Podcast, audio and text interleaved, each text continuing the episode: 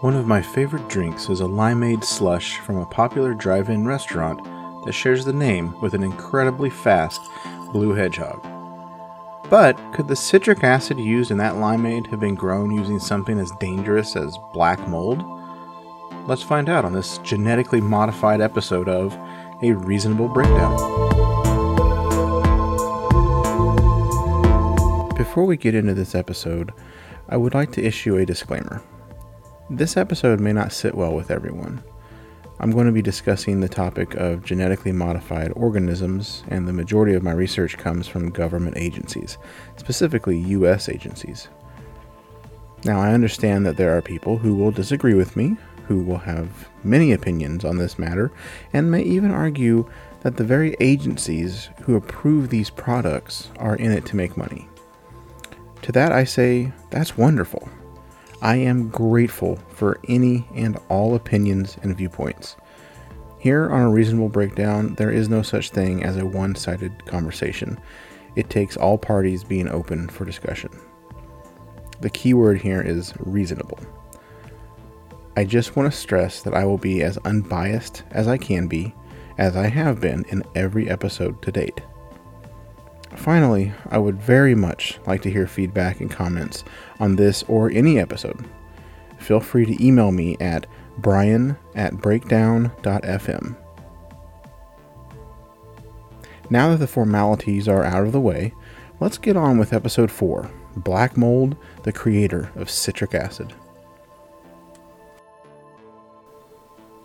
Part 1 Oh no, not GMO. Let's take a look at what was posted on social media, and then we'll start to break this complicated story down into something a little more digestible.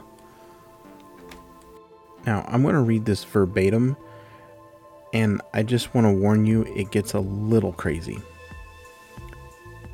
When the words citric acid appear on a food ingredient list, many believe it comes from limes or lemons. The truth is that citric acid is in fact poison and comes from genetically modified black mold. This is not by accident.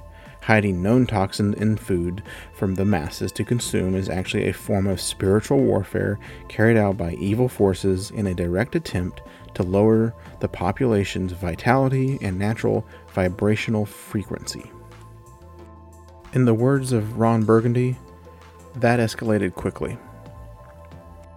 Now, I'm not going to look into all that this post mentions, such as the spiritual warfare claims or the attempts at lowering the population's vitality and natural vibrational frequencies. While all of that sounds like a good time just waiting to happen, I kind of want to focus on something a little more tangible, like the claim that citric acid is a poison that comes from genetically modified black mold. And that's exactly where we're going to start. So, what is GMO, or genetically modified organisms? Now, there's quite a lot of controversy that surrounds the GMO process, especially when it involves food.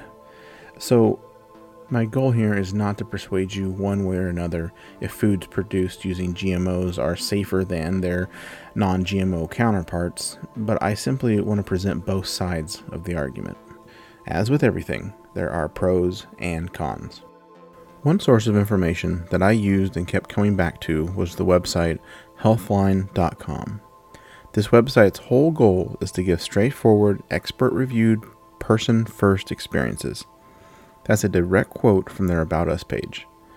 The medical affairs team at Healthline.com is comprised of an extensive medical network of over 100 professionals that cover over 50 specialties, including medical reviews, fact checking, and clinical guidance. I know I sound like I'm just plugging this website, like I'm being asked to talk about them, but I'm not. I'm not sponsored by them. I don't have any horse in the race when it comes to healthline.com. I simply came across the website and I'm just trying to present why I trust their information. The articles are written by doctors or professionals in a given area of expertise and they cite references and sources of where they get their information. As far as I can tell, this website is extremely transparent when it comes to facts, which I myself strive to be. One article I want to focus on, which I will link to in the description of this podcast episode, is literally titled GMOs Pros and Cons Backed by Evidence. It was written by Ryan Raman, who has a master's degree in nutrition and dietetics from the University of Auckland. This article was also medically reviewed by Kathy W. Warwick, who is a registered dietitian and certified diabetes educator with over 35 years of experience. One of the pros of genetically modifying crops is that scientists can make crops pest and insect resistant to common herbicides. The most common name in herbicides is Roundup, which is glyphosate based. And since these crops are already built to resist pests and insects, they don't need to be exposed to these harmful chemicals as often. These crops can also be modified to help them survive stressful conditions, such as droughts, and resist diseases like blights. This in turn results in higher yield for farmers. The argument here is that if crops are stronger and made to be pest resistant, then that's also going to lower the cost of maintenance on the farmer's side, and that's going to mean lower cost of produce for the consumers. On the flip side of that coin is the Non GMO Project, which aims to educate consumers of what goes into their food and is committed to preserving and building sources of non GMO products. I'll put a link to their website in the podcast description as well. One point they bring up is that since these crops are resistant to pesticides, that in turn results in weeds and bugs that are also just as resistant to the typical herbicide used to treat crops. The Non GMO Project goes on to say that this causes the use of more toxic poisons. Now, the source cited on the Non GMO Project's website was no longer working, but it was linked to a page hosted by Monsanto, which is a huge name in GMO technology and is owned by Bayer, who, as you probably know, has a large stake in the pharmaceutical industry. It's also worth mentioning that Monsanto manufactures Roundup, which is that glyphosate based herbicide. Ryan goes on to explore allergies, which is a huge deal, almost as big as the controversy surrounding herbicides and their impact on the environment and humans. There are concerns that GMO products, which contain foreign genes, can harbor genes from foods that may prompt allergic reactions. Ryan notes a study from the mid 1990s that found adding a protein from Brazil nuts in GMO soybeans could trigger allergic reactions in people sensitive to Brazil nuts. But after this was discovered, scientists abandoned that particular GMO food.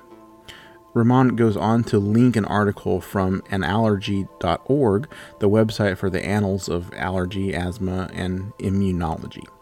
This article, titled The Allergenicity of Genetically Modified Foods from Genetically Engineered Crops, states that since 1992, more than 1,300 separate assessments by regulatory agencies around the world have reviewed safety data on various GMO crops and each time these statements concluded that genetically modified crops are as safe as conventionally developed crops. And if you reference any of the U.S. agencies, such as the Food and Drug Administration, the Environmental Protection Agency, or the USDA, they all maintain that GMOs are safe for human and animal consumption. But if you refer back to the Non GMO Project and look at the GMO facts page, there is a little paragraph about safety in which they say that in the absence of credible, independent, long term feeding studies, the safety of GMOs is unknown. And this is where we get to the real meat of the issue. GMO crops are still relatively young compared to the entire history of agriculture.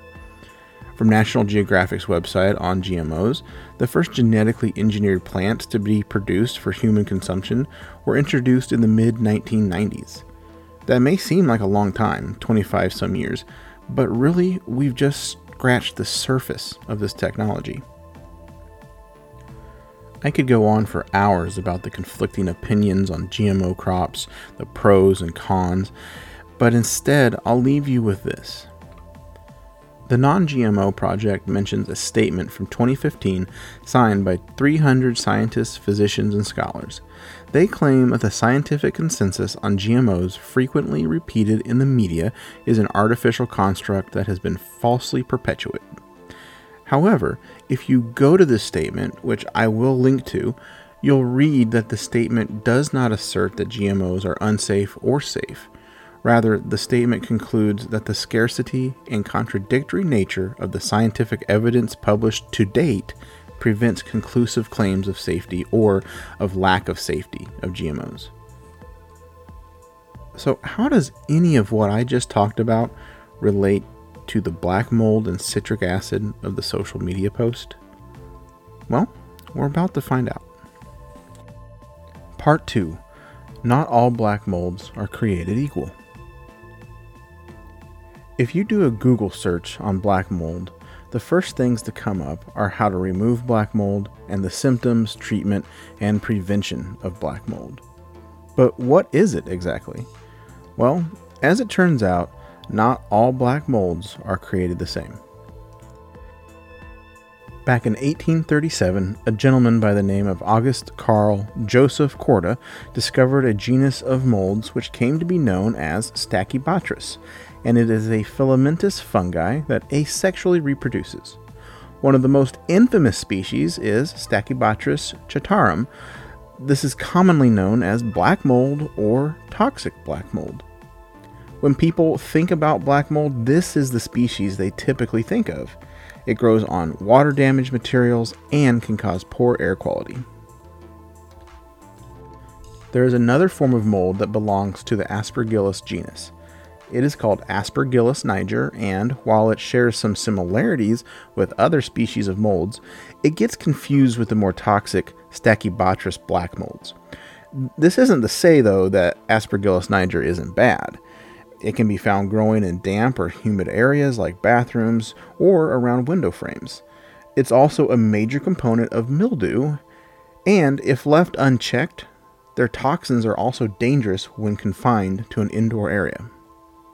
Now, there are reports that say people who have a weak immune system or are already heavily immunocompromised are more likely to be impacted by the mycotoxins associated with Aspergillus niger.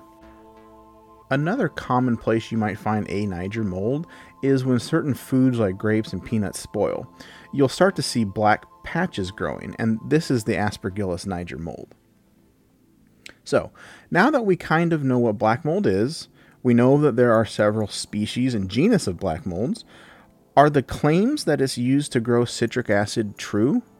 And if so, is it dangerous?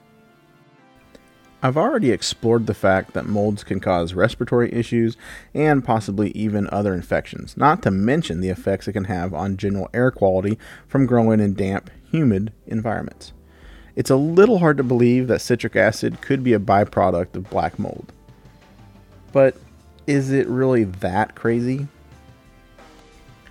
With the power of science, it's not only possible to harvest large quantities of citric acid using black mold, but it's considered completely safe. In 1917, a food chemist named James Currie discovered that any strain of the filamentous mold, Aspergillus niger, can produce high concentrations of citric acid when grown in a sugar medium. Over the past 100 years, we've honed our skills on how to collect just the citric acid, not the dangerous black mold. This story, well, parts of this story, specifically the use of black mold to grow citric acid, is 100% true. There are caveats that I feel I have to mention though.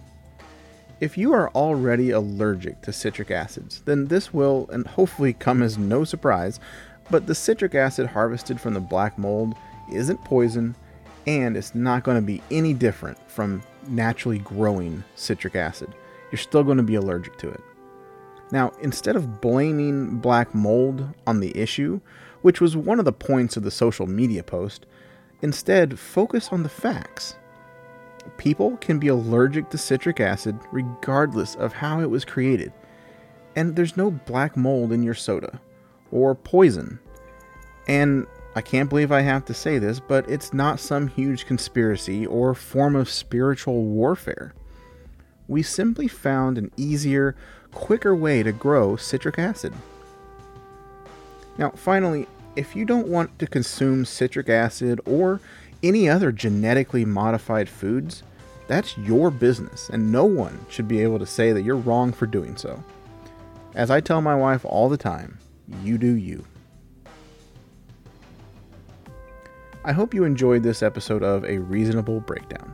If you have any feedback or comments, please feel free to send them to brian at breakdown.fm. Be sure to stick around for the word of the day, and as always, have a wonderful day. The word of the day is disquisition. It is a noun, and it originates from Latin in the mid 17th century. The definition is a long or elaborate essay or discussion on a particular subject. Here is disquisition used in a sentence. Lucian submitted a disquisition of poetry inspired by Shakespeare for his thesis.